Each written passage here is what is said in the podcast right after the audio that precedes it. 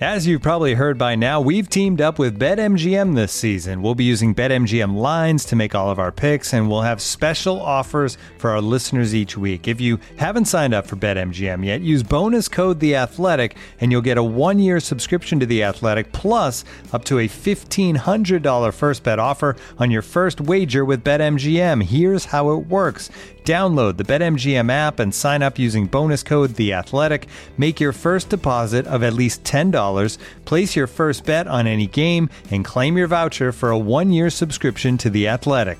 See BetMGM.com for terms. U.S. promotional offers not available in D.C., Mississippi, New York, Nevada, Ontario, or Puerto Rico. Gambling problem? Call 1 800 Gambler. Available in the U.S. Call 877 8 HOPE NY or text HOPE NY 467 369 in New York. Call 1 800 NEXT STEP in Arizona. 1 800 327 5050 in Massachusetts. 1 800 BETS OFF in Iowa. 1 800 270 7117 for confidential help in Michigan. 1 800 981 0023 in Puerto Rico. First bet offer for new customers only in partnership with Kansas Crossing Casino and Hotel.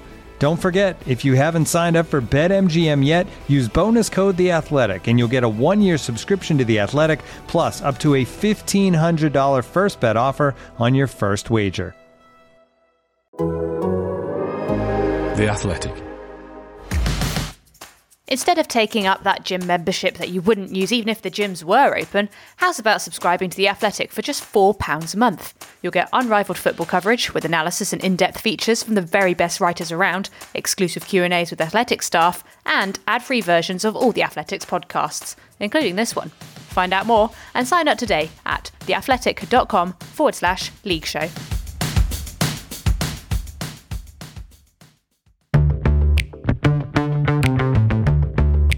Woody gets a buzz from caretaker win. Brewers pinch the points right on last orders. The only way is an ignominious halftime hooking for Mark Wright and Xisco Munoz, Watford or Notford. This is the Totally Football League show in association with Paddy Power.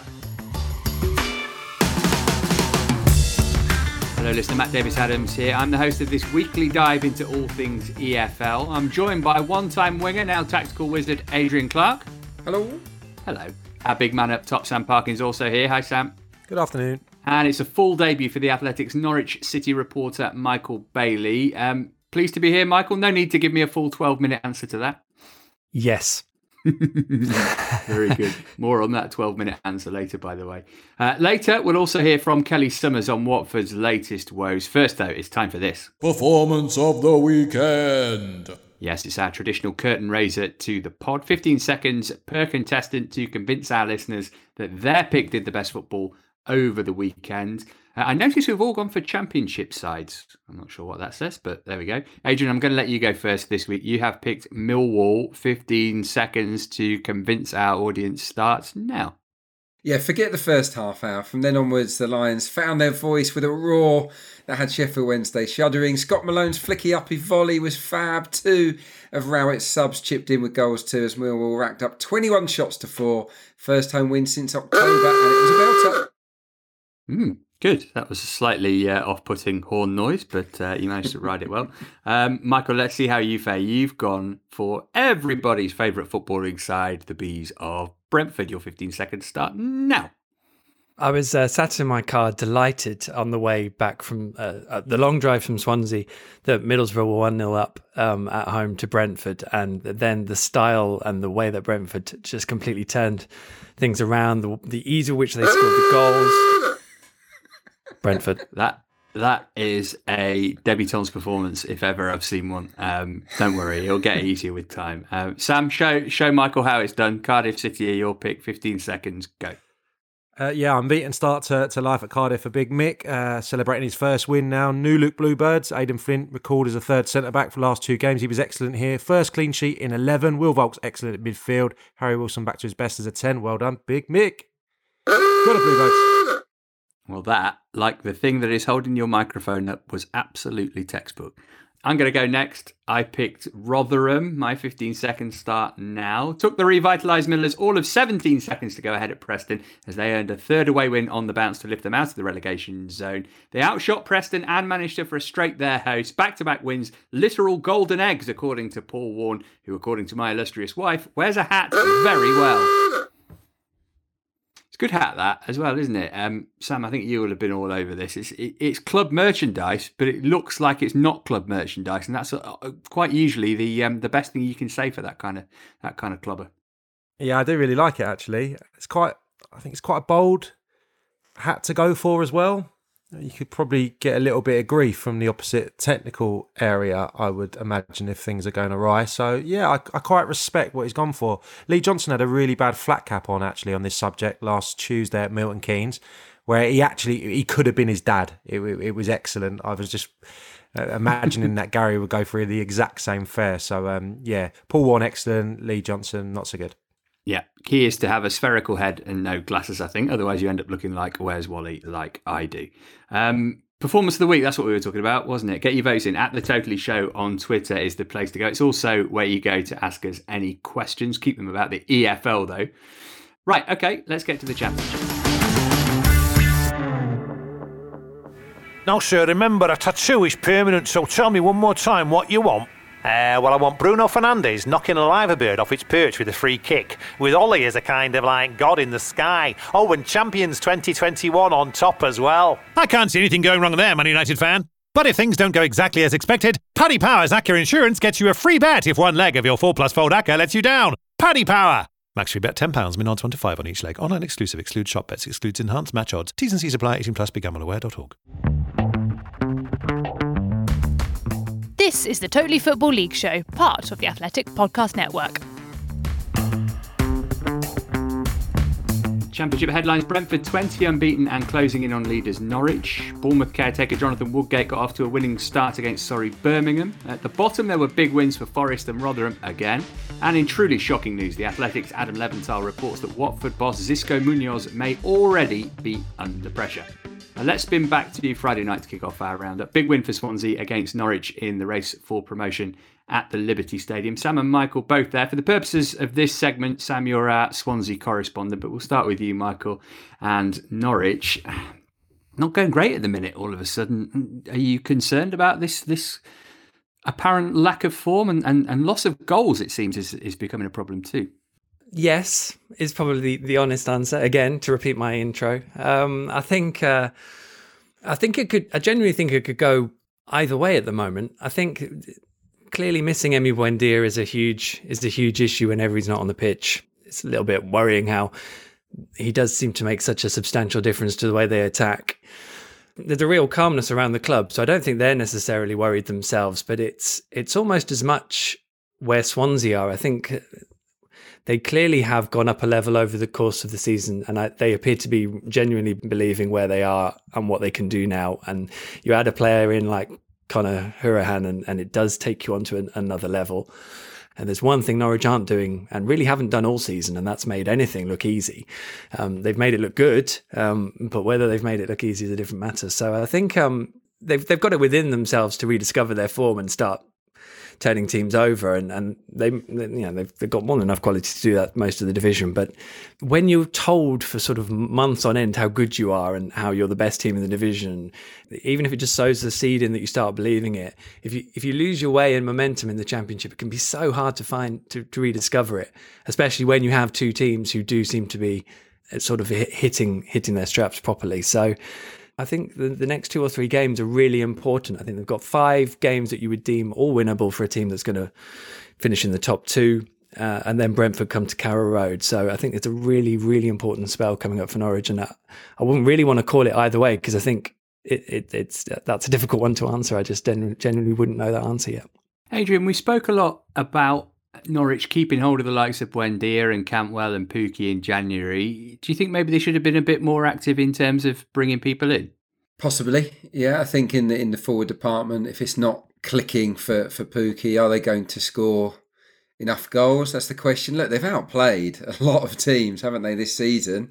It's been some lovely football, but but they haven't put teams to bed. You know, lots and lots of of narrow victories, particularly at Carrow Road. But but recently, of course, those those victories have turned into draws at Carrow Road, where they haven't put them to bed, or or just haven't been able to break teams down. So yeah, I, I am surprised. But but let's look at the positive. They kept Buendia and Cantwell, and, and and they're two huge players for them moving forwards. I don't think there's any reason to panic at all. I think it's a case of stay calm, believe in Farke's methods, um, and and they sh- they'll be there or thereabouts. Absolutely, uh, they've got a better defence now, I think, than they had when they went up last time. and they've got a pretty settled team as well. What I've looked at the fixtures, they've got the toughest ones out of the way. Michael will know this. They've played the entire top 10 on the road already. So they've got most of their immediate rivals at Carrow Road.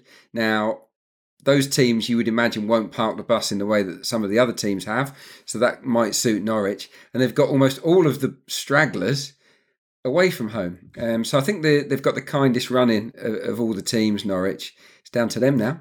I've kind of got hundreds of questions for Michael because I, I thought that was a much more interesting story than Swansea uh, on Friday. Not doing them a disservice. And I know we're going to come on to them in a, in a minute, but I was trying to critique it obviously at half time and into the second half. I was impressed with Norwich's rotation in the first half. I thought if one of those Pukki chances goes in, that's a really good, pretty good away performance. I thought um, there was no real set positions. Oliver Skipp was the holding midfielder. I couldn't really work out who was the 10. And it's just on that, really. Was there anything Daniel Farke could have done from the off to be a bit more proactive, do you think, Michael, with his starting lineup? And in turn, do you feel those changes came a little bit too late? Because I was maybe thinking Hernandez or Vrancic could have been introduced at the break. Well, late late changes is a recurring theme. I think we we if you were to pick holes maybe in some of some of Daniel Farke's elements as head coach, I think his game management when he's when he's got to really force an issue, I, I think is is sometimes more reactionary than it should be. And I had that issue at Millwall in midweek. I, he, he picked a similar 11, starting 11 to which I would have done because I think there was a solidity with Jakob Sorensen coming in and, and Kenny McLean starting. There is a fluidity there, but then there's how you use the fluidity. I, I still think someone like Przemysław Płacheta, Norwich haven't really figured out how to get the most out of him, and he, he, still looks a little lost. You know, you you want to see him running into spaces, and although Norwich the way Norwich build up the play doesn't always allow that, um, also positionally he seems to get a little bit caught between someone who is supposed to be sort of running in behind and on almost uh, off Teemu Pukki and into channels rather uh, as well as being a, a winger sort of outside and trying to supply service as well. So, I mean, they they are a, an incredibly fluid attacking side at the best of times, and I think although we sort of pigeonhole a four two three one as their starting shape, I mean, like you say, beyond really the the one or sometimes Lukas Rupp being the sort of second holder, they they are really fluid what they do, and that's what it's a recurring theme that teams know that Norwich can move the ball to where there's a lot of space very efficiently and quickly. And I think Swansea did a good job of restricting them from kind of being able to do that quickly enough, and they covered a lot of ground themselves. So I think um, it was difficult because I mean, you know what it's like with the, these games. They, what happens in them intrinsically affects them, and I think it was was really sloppy goal to concede just before half time and then sort of an inexplicable inexplicable five minutes where they just I think Ben Gibson made one poor pass and then about four or five more followed. And before they knew it, Hourihane had, had hit a wonderful strike and at 2 0 down. Although Norwich's reaction was very good, I sensed from Swansea that it was they were perfectly happy to allow that and, and that there was only really going to be an issue if, if Norwich got a goal back. So I'm not sure if Daniel could have done much more. It, it, was probably an element of Norwich needing to have done better with with where they were. Teemu's chance in the in the first half was the only the only real one that sort of sticks in the mind, and you know I'd like to see him hit the target with that. And in a game like that at the top of the division, it, it can be costly if you then go and make two mistakes basically either side of half time at the other end. Uh, Sam, we ought to give Swansea some credit because they actually won the game. Conor a game with a goal. Apart from him and the other suspects that, that, we've been talking about in recent weeks, who else stood out for you for them? I really like Jay Fulton, although I, I spoke of him because of his brilliant finish last week. I think he gives them an element of of control in there. I think we started this season feeling that the number 10 position was going to be the pivotal one in that Swansea lineup. And for Steve Cooper to show his versatility in, in the makeup of his midfield over the last month or two, I think he's going to put them in really good footing for the rest of the season. Different permutations. Grimes is the deepest player at the moment. I think he's got the most tackles in in a division. He wasn't that type of player when I played alongside him, so he's continuing to surprise me and impress me. Um, but just same old Swansea, wasn't it? You know, seven times they've gone ahead now at the Liberty, seven victories never felt they were in any danger. Yes, they throw their bodies in front of the ball, they block. Um, I've spoken about Norwich's rotation. I think Swansea are quite set in their shape, but what a brilliant shape it is! It's it's almost uh, kind of Conte-esque at Chelsea, and maybe what the new manager's doing there as well. You know, where it's they don't flood bodies forward because they don't need to create loads of chances to score. They score and then they defend their box and keep their shape, and they do it brilliantly well. So, I mean, 15 clean sheets in 27 games. I remember calling them naive during the playoffs when they tried to out football Brentford last season, and he's gone away in the summer and he's completely revamped the setup. And huge credit, and with the signings that he's made, they have got an unbelievable chance because I, I see no real weakness there now, given that there's three or four new members of that squad. Yeah, he's just brought in older heads, hasn't he? He realised they're a bit green last last year, a bit too inexperienced, and, and Bennett's come in and done great.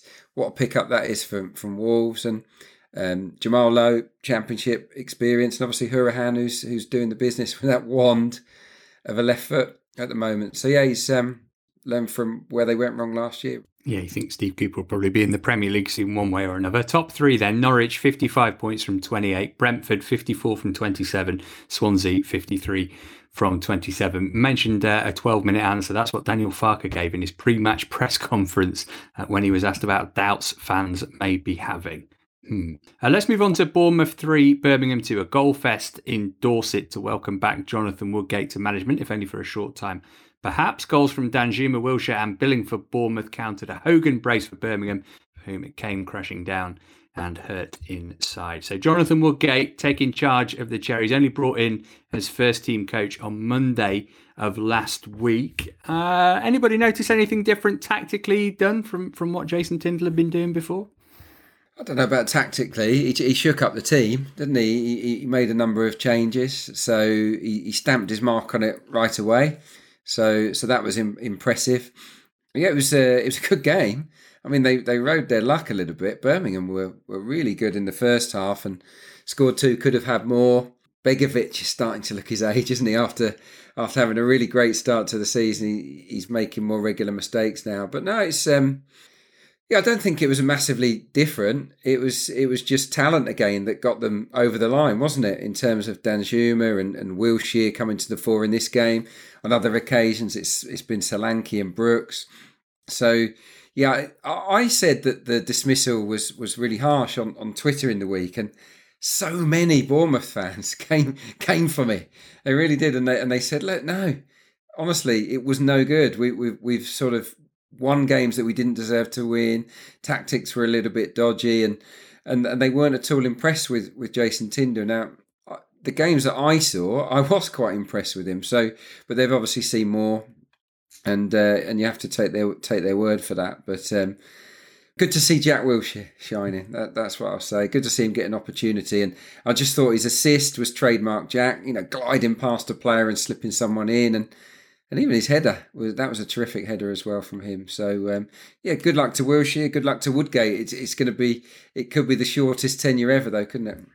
Um, well, I certainly empathise with you, Clark. If you've been getting pelters off Bournemouth fans on Twitter, because I had nearly a year of that. Uh, in terms of contenders to take the job full time, the Athletic reporting on Monday that the Cherries have been inundated with people wanting the job, including David Wagner. Here's Jake asking, who do you think's the best fit for the AFCB job? Woodgate and Terry heavily linked. However, their personal instance in the past don't really fit with a large majority of our fan base. Any up and comers you'd like to see away from the usual faces. Um, Michael, I guess if they did go for John Terry, then they'd, they'd save a few quid on on monogramming uh, coats for him for the dugout, etc. Just keep the ones from Jason Tindall. Still works. Pretty much. I mean, it, oh, it would be. Uh, it'd feel like another risk, wouldn't it? I know Norwich fans have kind of likened uh, Tindall's reign to to Neil Adams when he sort of stepped in and you know did okay, but you're you're relying on a lot on someone who hasn't managed at all to to achieve that kind of level. And I mean, you'd be asking the same thing of John Terry, wouldn't you? So I don't know. I mean, even then, adjusting them tactically is probably not as important, dare I say, with Bournemouth as, as literally just getting the players believing and and because they're all good enough, they've, they've got enough quality. They just need to have the belief in them that no matter what the opposition are doing, they'll they'll they'll go and beat them, which in effect is what they did against Birmingham as well, who were hideously passive at Carrow Road a few months ago. So uh, even, even them scoring a couple of goals the way they did with a bit of help from Begovic, I thought was was something a bit more um, proactive in them that they they're probably going to need to do to get themselves out of trouble. So I, it's a I, I the, the probably the one thing I'm surprised about, um, and I speak as someone who got grief off Bournemouth fans for about a year uh, for, for about a year after I oh, um, oh no suggested have, that. I, have I got 12 months of this no, hopefully not. But I think mine was the fairy tale line, but maybe I was coming at it from a Norwich angle. I don't know when they got promoted, but I think um, I think it does surprise me that having removed Tindall, that they didn't have an idea of who they would want in place. I think to spend weeks at this point in the season, in the championship season, trying to appoint someone, I know they want to do it properly, but it's a, it's a difficult one to sort of wait and hang around. Uh, they will have fallen on their feet if Jonathan Woodgate, having only arrived on Monday, can actually steady the ship himself for just a few weeks in that time while they while they while they sort that out. Um, and again, maybe the quality of their squad will allow them to do that, but that that does seem a, a risk when so many games happen in a, a relatively short space of time. So that's Bournemouth. Sam, what about Birmingham? I mean, the, the marking totally non-existent for a couple of the Bournemouth goals, and you think defending is what Aitor Karanka can set a team up to do. They've won one of their last 11 games. They're in the bottom three. How much longer has he got to turn this round, do you think? Yeah, it's it's quite precarious at the moment. I think the fans have, have certainly turned. Obviously, their the season and, and maybe they shouldn't be judged on one performance at Bournemouth, especially given that they were very good for 35 minutes and, and played quite on the front foot in comparison to how we, we expect them to set up. But it's an aging squad, isn't it? It's not a, a, a group of players that Karanka has recruited looking to the next uh, two or three seasons. So I thought the recruitment was probably wrong in the summer. Uh, there's a, there's a distinct lack of goals. I think he doesn't fancy Jutkiewicz anymore. So I suppose we have to just hope for the Birmingham fans sake that um, the new signings coming Cosgrove, obviously we spoke of last week, Valery from Southampton and Rekeem Harper as well. So on the face of it, that looks like three decent additions who haven't been thrown in to this point. So they may get a little improvement, but I mean, only Wycombe have got a worse record over the last 10 games. And there's a lot of question marks, not only been asked about the manager, but also the ownership of that club. So I think it's only going to gather pace over the next few weeks. And on the face of it, I think in unison we weren't all uh, hugely enthused by this appointment, and it's exactly how it's playing out. The tumult continues at Watford after their dismal nil-nil at Coventry on Saturday. In the wake of that game, the Athletic's Adam Leventhal penned a big piece on the internal strife at Vicarage Road just now. Joining us to give her view is friend of the show and Watford fan Kelly Summers. Uh, Kelly, we're a whopping nine games into Xisco Munoz's tenure. Rumour, if rumours are to be believed, he's already under pressure. Are you surprised at this? I've supported Watford long enough, Matt, not to be surprised by those sorts of rumours. Um, it's been a bit of a standing joke amongst Watford fans the past few days. We've been waiting for the corner flag photo on Twitter, which means club statement Xisco Munoz has been sacked. Um, the performances have been uninspiring. I think when he was brought in, there was a real lift um, in the first performance against Norwich, but there was a lot of skepticism about him because of his lack of coaching experience and the fact that he'd only really coached in Georgia and everyone thought he was a bit bit green and not really the coach we were hoping for. Uh, so I think he's always been up against it in a way, um, and I think potentially some of the tactical naivety and some of the decisions and the performances for the last few games. Well, how we are still only seven points off top, I have no idea. Um, so yeah, I'm not too surprised. Is um, a short way of saying it. As you say, you're fifth, only one defeat in, in six games. Why is the why does the camp seem to be so unhappy? Is that, that like hangover from last season? They're, they're going through one manager already. What do you put it down to? It's really tricky to put a finger on it, really. But obviously, I think I think every club has a bit of a hangover. I know Jason Tindall talked about it when he left Bournemouth. The rebuild job you do when you inherit a squad that has been relegated. Um, I liked what Watford did when they originally brought in Vladimir Ivic. I thought that maybe there had been too much player power. Maybe at last these players needed to be accountable for their underpar performances. But it was clear that he was too far down that end of the spectrum. It wasn't a happy place to be. We were going away from home to teams that you'd like to think we could beat, and we were setting up so defensively, and it was it was a really hard watch. And our attacking players just weren't being given the license to go and terrorise championship defences. Pedro, Sarr, even Andre Gray, although he's obviously struggling ridiculously so for goals. We've got players to cause problems, but they were kind of being held back. Munoz looked like he was enabling them to get some of their creativity back. But that only lasted a couple of games. And I've got to be honest, I watch now and I don't know what the game plan is. And I kind of feel like the football reflects that. And I feel like the players don't really know what the game plan is. Players playing out of position. Um, there just looks to be a lack of cohesion on the pitch. And when you're this far into a season, with the players Watford have got, let's be honest, it should have started to come together by now. Yeah, you mentioned the players there. We've been speaking about Adam Leventhal's piece on, on this, and, and, there's a mm. line in there where he talks about Nathaniel Chalobah being seen shouting, You asked us to press directly at Munoz during that Coventry game. I think it's not an underestimate. It's not an understatement to say that player power is important at Watford, and it, sounds like he hasn't got the key people on side. What's what's Troy Deeney's thoughts on all of this? I wonder. Is he going to be player manager in a couple of weeks? I don't know. I think in that um, article, Adam Leventhal said that Troy Deeney is someone that the manager looks upon. And when Ivic was sacked, there were suggestions of um, that Deeney had been involved in something he shouldn't have been. And Scott Duxbury came back out and backed the captain and said, "No, there's no issues. We've got no disciplinary problems with Troy." Some fans, I understand why, think that he does have too much power. Ultimately, we don't know. We're not in that dressing room. We're not behind the scenes at the club. And yes, players do have to be held accountable it's no surprise that all of these managers can't get a tune out of these players. But I think Nigel Pearson said it at the weekend um, on EFL on Quest, where he said it's an unhealthy culture. As a player, you're not going to be as accountable if you know the manager is going to get sacked. But it does sound like there's something kind of the bigger picture is is not great for Watford because this isn't something that's been happening for a couple of months now. It, has been ever since really Watford lost um, to Wolves in the FA Cup semi final. What was that two seasons ago now? So yeah, I think um, I think it's a number of things going wrong. I think we can look at players underperforming, but are their surroundings and the conditions that they're being given are they what they need to flourish? That's what I'd yeah, ask. There, there, are so many changes, aren't there? That, that that the first sign of trouble, the players know that the manager will be under pressure and might go, and then and then there's there's more of a likelihood that they might just say, "Oh well, yeah, let's get rid of this guy. Let's try someone new." It's like it's like yeah. a shopaholic, isn't it? In terms of now, don't like that. I'm gonna uh, let, let's get something else. I'll send that back. It it does have that vibe. Um, I just wanted to ask you, it's a bit of a bit of a naughty question, but say say Vladimir Ivic said, "Yeah, I'm up, I'm up for coming back." What do you think if that no. was the choice, Munoz to the end of the season or Ivic? What would you prefer? Neither are the answer. No, um, no, no. You've got to pick one. no, I'm sitting here one. on the firmly on the fence. Um, I've seen this week a lot of people asking for Nigel Pearson back at Watford. I don't think that's the answer either. I also don't think he'd come back, and who can blame him? But I think what Watford need is a manager.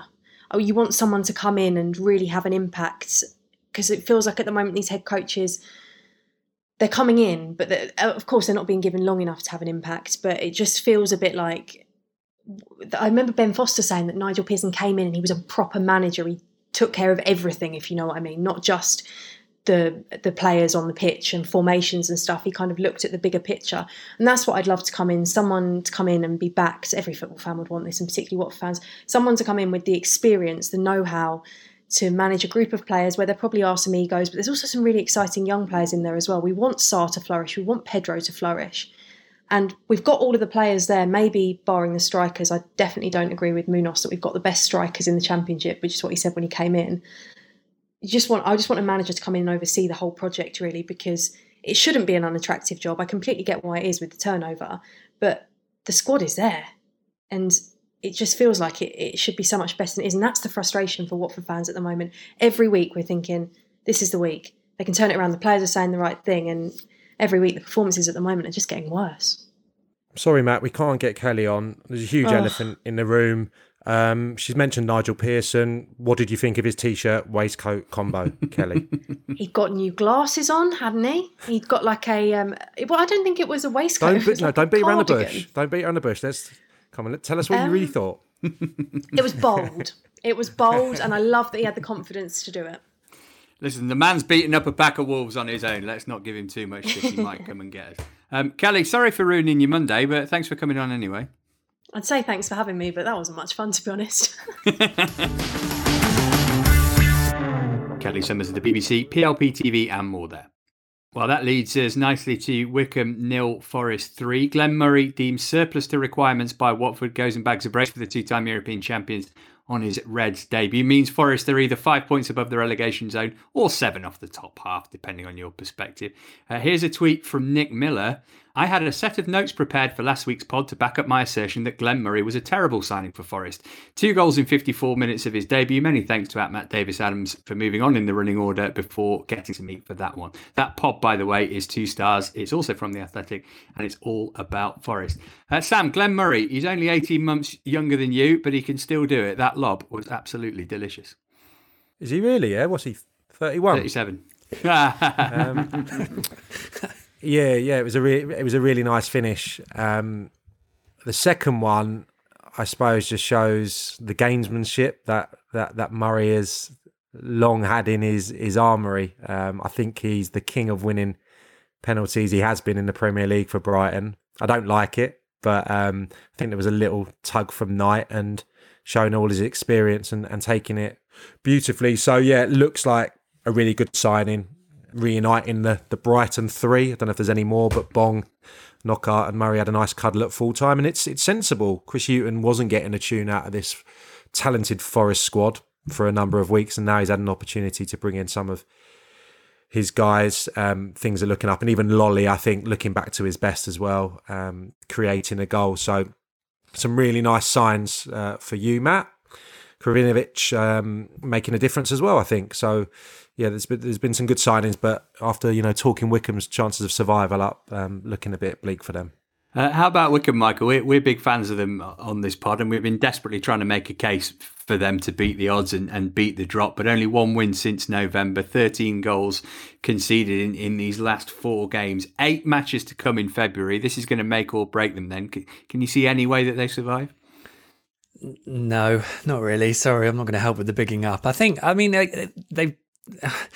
They're, they've achieved against the odds to be here in the first place, and I, I know that's a horrible cliche, but the level that they're putting into games, you can see, you can see they're causing people a lot of problems, and I think there's there's a degree of oh god, I'm going to sound so patronising here, aren't I? But there's a degree of achievement in, in doing that, in, in causing issues, in you know collecting your first points at this level, and and and just making life horrible for teams who have, you know, they probably have no right playing playing against, I suppose, sort of for a prolonged period of time. Ultimately, um, so I know at Carrow Road, the the and they they were pretty unlucky not to pick up their first points in the championship in that on that day, and they they really caused Norwich some issues, and they they they outworked them to be honest. And I think their directors were were were making up for the lack of any supporters in the ground as well. And I, I think they've got that reputation going for them as well. So, but, but it, I mean, it sticks in my mind that um, uh, Anis Mehmeti was uh, an under 18s player at Norwich. He was released in the summer, and he's been, you know, he's been playing in that first team this season. I mean, and that's a that's a massive jump, and I think that sort of accentuate, accentuates the, the the levels they're having to jump to. Uh, I think there are even some people at Norwich who who almost liken what Wycombe are having to do this year to what Norwich have had to do in the Premier League. Now, I don't know if that's just to make themselves feel better or what, but I think um, I don't think it's quite like that. But I think you have to you have to be realistic. At this stage, they are miles behind. It, would take a, a, a, a, huge effort to to turn it around even now, and and they haven't got the resources to do it. So, I think they just need to look after themselves in terms of what happens from here on in, and make sure that that this, that they are bouncing between the two levels more often than it just being a one a one off wonder. Yep, time will tell with that. Okay, let's get some odds with Paddy Power here, played by producer Abby. Um, Abby, we're not going to do an ACCA this week. You've put because of the weather, but really, I think we just need to some time off, refresh, and go again in a couple of weeks. So let's go old school. What about odds? Can you email that to Paul Power? Cook as well, Matt? yeah, well, don't bet against Forest. You know, rule one. Yeah, yeah. His reasoning was the pitch as well, wasn't it? Yeah, it was. Didn't matter. Got to grips with it. Can play on any surface. Um, that's why we won the European Cup twice. Abby, what were we talking about? Odds for the championship. Who's going to win it? Back to back to the modern day. Uh, yes, Brentford are the favourites to now win the championship. They are ten to eleven. Uh, Norwich now two to one, and Swansea nine to two. Incidentally, all of those are odds on to be promoted in, into the Premier League. What about relegation? Yes, you've been talking about Wycombe, and uh, sadly, they are 1 to 80 now to get relegated. so probably write them off now. Uh, Sheffield Wednesday 4 to 5, and Birmingham 11 to 10. And then we've got four teams who are 4 to 1 to be relegated, and they are Derby, Coventry, Huddersfield, and Rotherham. No Forest there, would you believe? Wow, that is surprising. 1 to 80 is really, really harsh, by the way. Bless it. All right, League One next. Looking for an assist with your credit card but can't get a hold of anyone? Luckily, with 24 7 US based live customer service from Discover, everyone has the option to talk to a real person anytime, day or night. Yep, you heard it right. You can talk to a real human in customer service anytime. Sounds like a real game changer, if you ask me. Make the right call and get the service you deserve with Discover. Limitations apply. See terms at discover.com slash credit card. On Apple Podcasts, Spotify, Smart Speaker, and now ad free on The Athletic. This is the Totally Football League show with Matt Davis Adams. League One headlines Lincoln scored a pen and are now three points off the top after seeing off Gillingham. And the weekend's coupon buster came in the East Midlands as bottom side Burton beat title chasing Hull. And Wimbledon's win over Wigan lifts them out of the relegation zone, pushing Swindon back into it. Speaking of the Dons, Jason Euell has entered the race for the vacant manager position. He ticks the main box when it comes to employing a new Wimbledon manager. He used to play for Wimbledon. Uh, but we begin with another five goal thriller. Oxford's 13 match winning streak brought to an end by Darren Moore's Doncaster. No surprise this was a thriller, Clarky. The two formed teams in the division and they didn't let us down. Great game, wasn't it? And uh, it's another game where Doncaster really got battered in terms of, of the chances. Five shots to Oxford's 17, but they're showing incredible resilience, aren't they, at the back? Um, great fighting spirit, but but also terrific organisation. Just wanted to mention the two centre halves actually, Tom Anderson and Andy Butler. They've struck up a really good partnership in recent weeks. Anderson's the captain, bit of a journeyman, but didn't make it at Burnley. He's having a really consistent season. But his partner Andy Butler, 37, player coach. He's also the manager of Doncaster Belles women's team. It's it's quite a story, really, that that he that he's such an integral part of what what is beginning to look like a a promotion campaign. So so well done those guys. But but it's not just them. It's it's it's the the defending as a team is is really really impressive. And then and then they've got match winners, haven't they? Um, Taylor Richards, who pretty much didn't do anything in the first half, just came alive lovely little assist, beautiful slip pass, and then his goal. His goal was just it's a little bit outrageous, wasn't it? It was a cheeky little nutmeg, nice dribble and, and clinical finish from him. So so they've got that lovely mix at the moment. I, I wouldn't worry if I was an Oxford fan. It was just one of those games between two good teams. They slugged it out and and they just fell on the wrong side of it. Sam, you said last week you think Doncaster might might fall away as the, the season goes on. One thing that might prevent them from doing that is is the form of Fejiri Okenabirhie. He's been in the goals of late. Is he is he a strike you like the look of? I've always liked him, to be honest. When he was at Shrewsbury, he looked like a really good finisher when he burst onto the scene.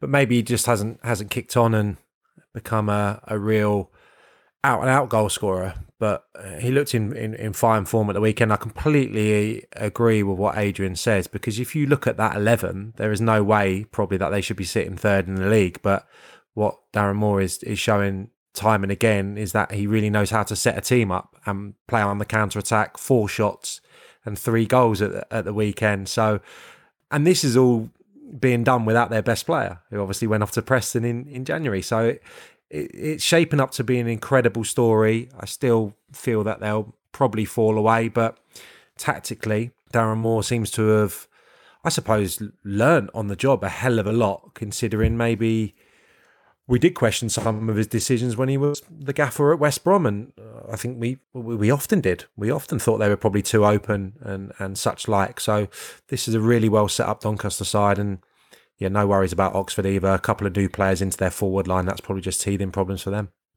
Michael, a similar question to, to the one I posed about Steve Cooper, and, and maybe he'll be in the Premier League one way or another before too long. Darren Moore, he's probably better off staying at Doncaster, certainly for this season, isn't he? You know, rather than going in somewhere like Sheffield Wednesday, where the mood is low, the points are even lower, and you're really up against it. Get this full good season under your belt. No real expectation on Doncaster. So if he gets them in the playoffs, his reputation's increased, and then he might be able to go and take a step up. Yeah, one hundred percent. I think the way he's looking after the loan players and and and utilizing them, I think that's a big show of faith in, in his abilities, and it's obviously coming together very well. I think that the, the longevity of of achieving something over the course of a of a season, it feels like there's more weight to that now. I don't, I don't, I don't know. Maybe that's, a, that's something to do with the environment we're in at so many clubs, but you know, there's so much other uncertainty. You can't really necessarily uh, you don't want to take the risk, I suppose, with your managerial changes if you have to, maybe. So, and and likewise as a manager, the, you know, there's a there's a lot to be said to know what you've got around you and how to build it. I mean, Darren's kind of rebuilding his his career after West Brom himself, and uh, I think it seems to be clearly going very well where he is now. And and Doncaster are a club who can make that who can make that that jump into the championship. They've done it before, and, and they've kind of got enough around them, I think, to make that stick in a in a similar way that I think Rotherham have got it in them in them as, as well, regardless of of what they're sort of battling with. So, yeah, I mean, it's it's difficult when when big clubs come calling, I think, because I've yet well, there is no manager who doesn't believe that they could achieve anything at any club they end up um, being asked to manage at, regardless of who they are. So, um, I think in the position Donny are in, I don't know. I, I, there'd just be so much you could, you know, finish off with at the end of the season that it would be a shame if you didn't see it out. But um, I don't know how many managers also feel feel the same way when they're in that situation themselves. Um, let's go on to the big upset of the weekend in League One. Burton Albion snatching a win over High Flying Hull thanks to Johnny Smith's injury time winner on debut after his deadline day move from Bristol City. We will lavish Burton with praise soon enough. Um, but Adrian, Hull have a few of these unexpected defeats, don't they? And not even a shot on target here. Real bad day at the office. Definite bad day, yeah. Well, it's two blanks in the last three games for Hull City. So that's, you know, so it's a mini alarm bell moment, isn't it, for them? It, it can happen. It, we see it in the Premier League, don't we? So many games coming. You, you can't maintain. You, you look at one team one day and you think so much energy, so much vibrancy. They look the real deal. And then a couple of days later, or three or four days later, they play again and they're knackered and, and they look they, they look very average. It, I think the same is starting to apply to, to teams lower down the pyramid, and Hull are probably one of those. It's just an off day, you know. Dan Crowley, Keane Lewis, Potter, Mallik Wilks, all talented boys, but just didn't happen for them in this game against a, a sort of new look Burton that that suddenly know how to keep clean sheets. So, so yeah, no, I wouldn't. A little bit like Oxford, I wouldn't.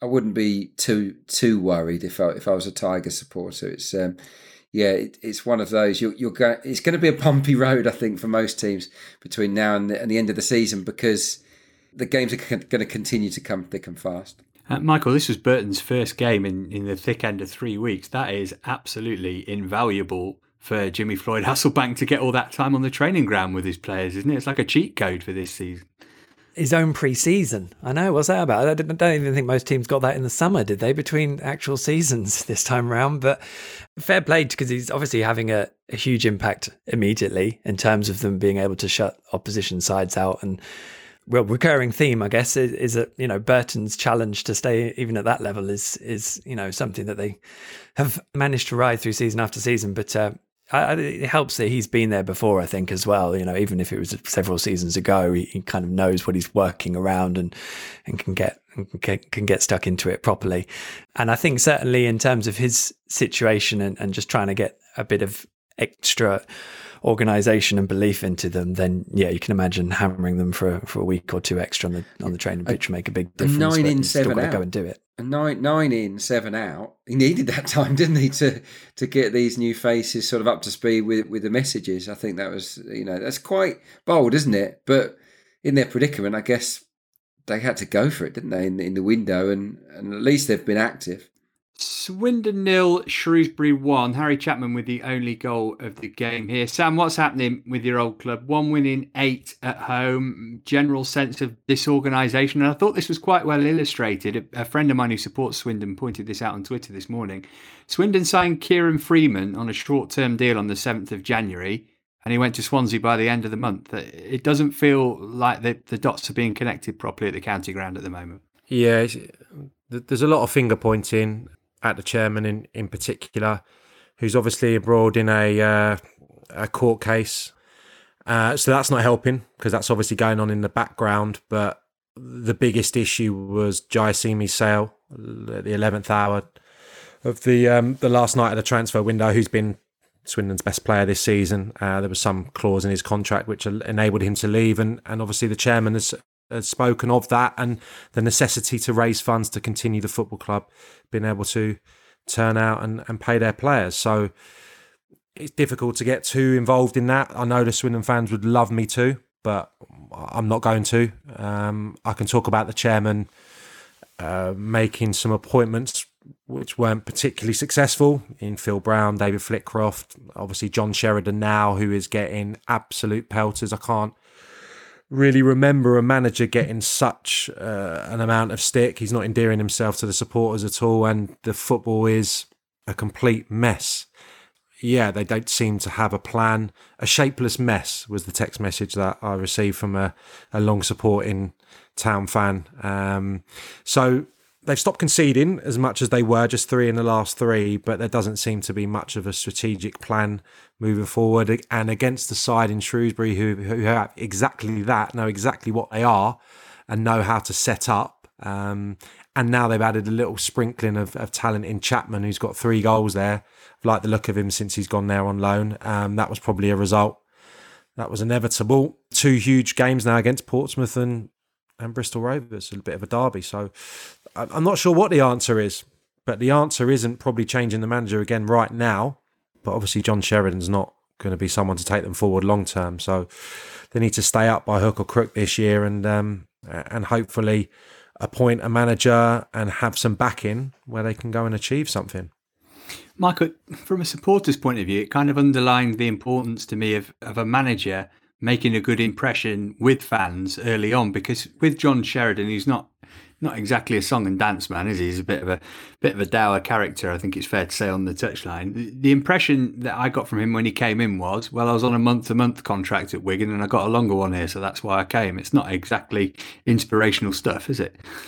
Um, no, it's such an important relationship to to build really quickly uh, because it will end up fraying very quickly one way or the other. It's just a question of when, basically.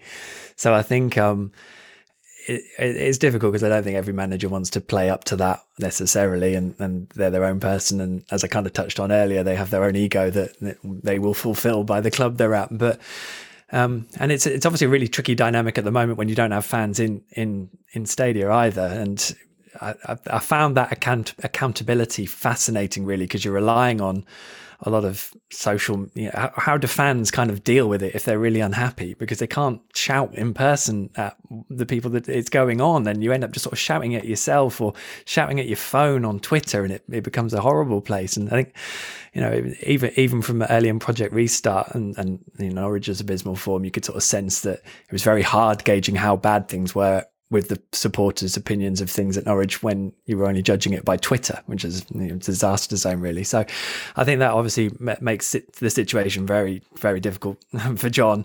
But then he, he might not really care about that because he might just be focused on his own job and he doesn't really have to worry necessarily about the direct impact of the supporters.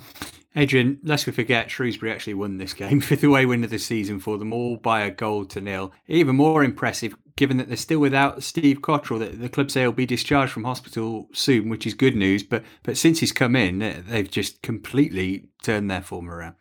Yeah, yeah, it's been a remarkable impact, and and I'm led to believe that he's having quite a say, even though he's he's in hospital, which is amazing, really. You know, he spoke to the players before the game and, and afterwards. I think there were messages at half time as well from him. Um, watching it on iFollow, I, I'm told he was a few minutes behind. So, so Aaron Wilbraham phoned him up after the final whistle because he knew that he'd probably still be watching it in his hospital bed just to reassure him it's all, it's all over, we've won, which I thought was a really nice touch actually for, from Aaron Wilbraham. But yeah, look, it, yeah, he's he's organised the team brilliantly, and, and Wilbraham is, is doing a good job.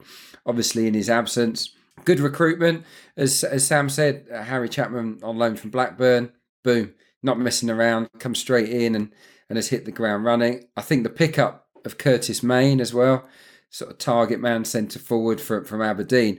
It's quite a coup. I was, I was, looking at his record. I don't get to see Scottish football because I just don't have time.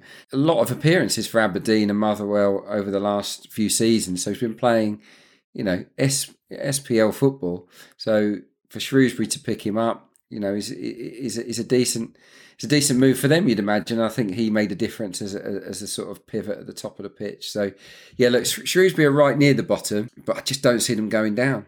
Not not with the way that they defend as a team, um, which is excellent. But opposite of Swindon, obviously. Abby, let's get some League One odds, please. Uh, we're talking winner and relegation once more. Uh, what do our friends at Paddy Power think are the most likely scenarios for those? Hull are still favourites to be the winners. They are 11 to 4 with Lincoln 10 to 3 and uh, Portsmouth 7 to 2. Doncaster way down at 4 to 1. Uh, if we look at the bottom of the table in those relegation positions, it is Wigan who are 1 to 4. Both Swindon and Burton 2 to 5 with Northampton 4 to 6 to complete those bottom four positions. Okay, last stop, League Two. Looking for an assist with your credit card but can't get a hold of anyone? Luckily, with 24 7 US based live customer service from Discover, everyone has the option to talk to a real person anytime, day or night. Yep, you heard that right. You can talk to a real human in customer service at any time. Sounds like a real game changer if you ask us. Make the right call and get the service you deserve with Discover. Limitations apply. See terms at discover.com/slash credit card. This is the Totally Football League Show, part of the Athletic Podcast Network. Two headlines. Cambridge extend their lead at the top of the table with a win over Barrow. A deadline day boon for Exeter is what Robbie Wilmot starred in the Grecians' comeback win over Bradford. And the only way is not Crawley as Mark Wright gets hooked at half time. It's that game where we are going to start. Crawley 1, Harrogate 3. Harrogate scoring all of their goals in the first half to secure the points. Uh, alas, the story is more TV based. Mark Wright's full debut, subbed at half time. Uh, what do you think, Yemo? I thought the boys had come on really had a go. They showed that they want to play for Crawley. And that's what will be happening. There's too many people I think might be taking it a bit easy. Ozzy still think we're playing leagues every week. Michael, we spoke about this a fair bit at the time, and we felt that it might just be a PR stunt that actually wasn't a very good move footballing wise. What do you think? Have we been proved right? Yeah. Right. I didn't even mean that. I don't think we have talked about this. I think this has been another elephant in the room. Really? Maybe we just spoke about it, avoided off it. air a lot. What do you think then? Go, Michael, go in. Yeah, yeah. Well, go, go two footed I mean, on I- Mark I- Wright, I- like he couldn't on a Harrogate defender. eh, etc. I love it. And Mark Wright is like a name that I know. I've never watched The Only Way is Essex. Yeah, Um, yeah, yeah. I, Don't- don't I, give I anyone that, haven't. I- and so um, I caught him sort of. I sort of, sort of saw him wandering on the pitch. I know he's sort of got a bit of a background and everything, but um, I mean, he he looked from the very small bits I saw like he was going to be substituted at halftime. Like he was sort of, you know, you know how players have that sort of, you know, they're a second ahead of the play and they know what they're going to do. Well, he was sort of like the reverse. But again, this is a very small sample size. So, um, and you know, we're talking about it. So, you know, as PR stunts go, that's a success, isn't it? Yeah, depends how many points it starts costing you, I suppose. Um, how would it go down in the dressing room, Clarky? You know, we spoke about the fact that he's probably not of the level of a Ralf Little, but surely whoever it is who's not actually a footballer, you don't want them coming in midway through a season and, and taking somebody else's place. Well, he's 34. I mean, that's what you got to remember. I mean, doesn't look it. He's a good looking lad. He, he could be in his 20s, couldn't he? But he, he is 34. So for him to be sort of making his league debut at that age is, is a bit ridiculous. But John Yems doesn't strike me, even though he might have been forced into, you know, bringing him in for the documentary that maybe bring generates cash. Doesn't strike me as the kind of manager that would that would tolerate a player that just isn't good enough. I, I think we. I don't want to. I don't want to hang him, Mark Wright. I don't. I don't. I don't want to say this is all down to him. I think from what I saw, none of the team played well. The, the whole defence was a shambles. It's easy to say Mark Wright isn't good enough, but I don't think he's that far off. I don't think it's it's um, it's it's like someone winning a competition. He's he's played a lot of football in his in his life until this point. Yeah, he probably is punching above his weight, but I'd hazard a guess there have been worse players represent represent that club or or, or certainly teams at that level. So yeah, it's it's easy for us to laugh, but yeah, I, I, I don't think it's all down to Mark Wright. Sorry for being boring. Easy to laugh and fun too. Uh, I'll be pointing out that they probably don't need the cash anymore after selling Max Watters and getting that cup run as well. What about Harrogate, Sam? The winners here and, and shooting up the table as a result from 20th to 14th. We had Simon Weaver on right at the start of the season, didn't we? And, and that continuity that they've had, you know, in contrast to Barrow and their struggles this season, it's really helped them as, as they've got to grips with, with life in League Two. Yeah, it looks like they're going to stay up comfortably. Um, seven new players in and I think that's just revitalised them uh, as well. He's spoken of the the real spirit, the senior players that were already there, uh, welcoming these new players in. Great camaraderie and away from home, second best record in the league. So this shouldn't come as any surprise, even though Crawley prior to this little malaise have been going pretty well. Uh, and the two centre forwards, I thought I'd highlight. Martin hadn't scored for four months. He's two in two now. Um, had a hand in one of the other goals with his aerial prowess. He looked to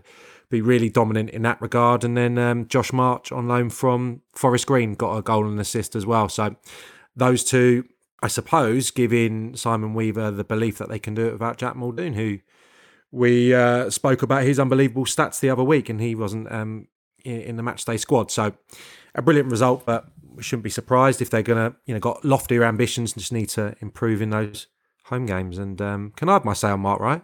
Yeah. A completely agreement with Clarkey. And John Yems knows him from the previous spell, so and knows the family. I think his dad was an agent, so it's not it's not a signing I think that he's been forced into, is what I'm trying to say. I think he'd probably have been on board with it. And the other thing I've been thinking about quite often in the last few weeks is someone misses out on that matchday squad because there's a 34 year old coming in and there'll be a young professional, happened to me countless times, who sat up in the stand, who's devastated that he's not featuring in a, in particular, an FA Cup tie, probably one of the biggest games he's some of these lads are ever likely to play in against Leeds, and that somewhere along the line doesn't sit very well with me.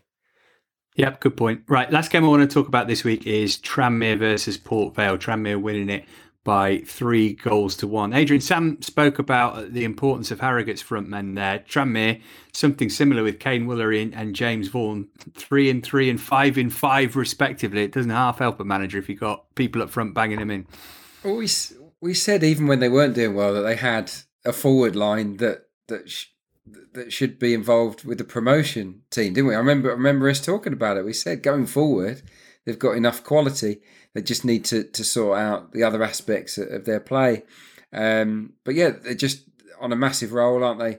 Great goals as well. I, th- I really liked Spearing's long ball for Woolery to, to finish, and, and the touch. Sam would have spotted this great first touch from Vaughan inside the box for his first goal. It, it sort of just created room for him to swivel and finish. So, so yeah, class players really at, at that level.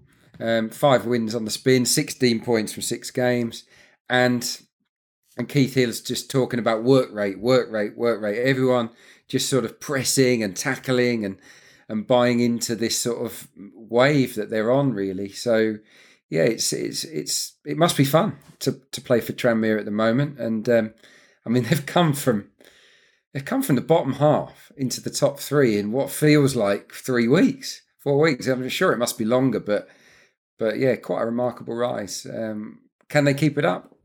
Maybe.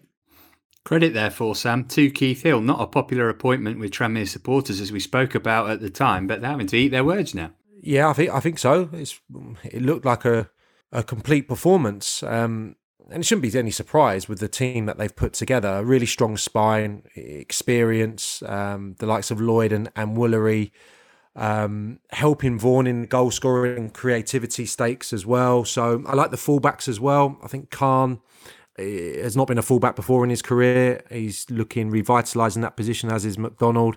Um, they carry uh, a threat as well going forward. So there's real energy in the team. But on the other side of the coin, it's a, a really difficult moment for Port Vale. If we think back to back end of last season, they could have been one of the teams, if it hasn't have been prematurely cut short the division, could have been making their way into the playoffs. So it's been a real nosedive from them. Probably a good time for Tranmere to be playing them without a, a manager. So yeah, big. I suppose it's a big few months for for Port Vale because they were in complete no man's land, had an upturn under the new ownership.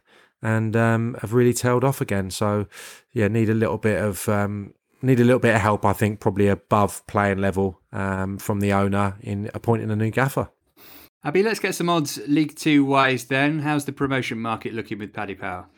even though Cambridge top the table, they're actually the fifth favourites for promotion, 13 to 10. Favourites are Carlisle, 2 to 5, and Forest Green, 8 to 11. And uh, I find it's a bit um, peculiar that Newport are evens with uh, Cheltenham at 11 to 10 to round up uh, the top five there in League Two. If you go, if you want to go for a winner, Car- Carlisle are the favourites, 2 to 1. Forest Green, 9 to 2. Great. Thanks, Abby. Right, just about out of time for this week. I'm going to spring this on my three pundits now. You know, we always like to end with something mega serious. Well, Abby and I really struggled to come up with something um, of interest this week until about an hour ago when I noticed that Jackie Weaver, star of the Handforth Parish Council Zoom meeting, had been made into a cake by somebody who makes cakes. So it begs the obvious question who in the EFL would you like to make into a cake? And why. Um, I'll give you a few seconds to to think by telling you that my choice would be Neil Warnock because then I could cut off his nose to spite his face. Um, that was just one that, that, that just sprung to mind for me. Be a big cake as well, wouldn't it? Which would be good because he's got quite a big head. Um, Sam, anybody spring to mind immediately you'd like to see in cake form? No. I was going to go for Neil Warnock weirdly, first person that came to mind, just because I think he'd be quite he'd be quite easy to do, coming from someone who made their first banana bread last week and burnt it. So, um, no idea. Ch- Charlie Austin, I'll do, just because uh, I think the detail on his weird peroxide barnet wheeling away in the famous blue and white would be. Uh, something that's probably it's probably we probably got the recipe in the house already for a QPR goal scorer. Yeah, could be sort of Battenberg style as well with the hooped kit, I guess, as well. Michael, you look like you've got one. Yeah, I've got mine. Mine would be uh, Wesley Hoolahan because you, you, wouldn't have to worry about it going out of date. It would just taste better and better the longer you left it. yeah. That is excellent, Clarky. That's piled the pressure on you. Oh, look, I, I got nothing. I, I, don't even know what we're talking about here. Um, I, I mean, players or managers as cakes. It just I just don't really get it. But yeah, I could, I could probably tuck into an extra large uh, Steve Evans if, if that helps. uh, very good. Uh, that's just about it for this week. Many thanks to Sam, Adrian, Michael, and producer Abby, George, and Ali back with extra time on Thursday. We'll catch you same time next week. Until then, from all of us here, farewell. You've been listening to the Totally Football League Show, part of the Athletic Podcast Network. Keep up to date with everything Totally at thetotallyfootballshow.com and by following at The Totally Show on Twitter and Insta. Check out all of the Athletics football podcasts on Apple, Spotify, and all the usual places, or listen ad free on the Athletic app. The Totally Football League Show is a Muddy Knees media production and sponsored by Paddy Power. Hi, I'm James McNicholas, and I'm here to tell you about the latest series of Beyond the Headline The Making of Big Sam. If I did anything wrong, why did they pay me off? You see, Sam Allardyce seemingly can't quit English football, and English football can't quit him. But why? Why does football keep coming back to Sam Allardyce? To answer those questions and many more, you'll hear from former Hull City manager Phil Brown. He didn't mind having the crack, he didn't mind having the banter, but he would he would prove his way was the right way. Dundee United manager Micky Mellon. I signed for Sam Allardyce, really. And of course, Father Joe Young, owner of Limerick FC, where the Big Sam story began. Now I said, Sam, this is the ultimate goal. Now I'll show you what we have. and I brought him up, and he said, Jesus, Father Joe, are you serious?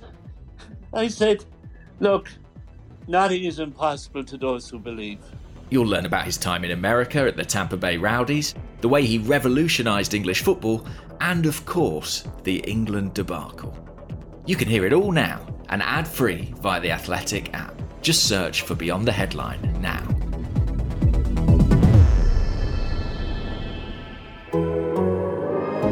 The Athletic.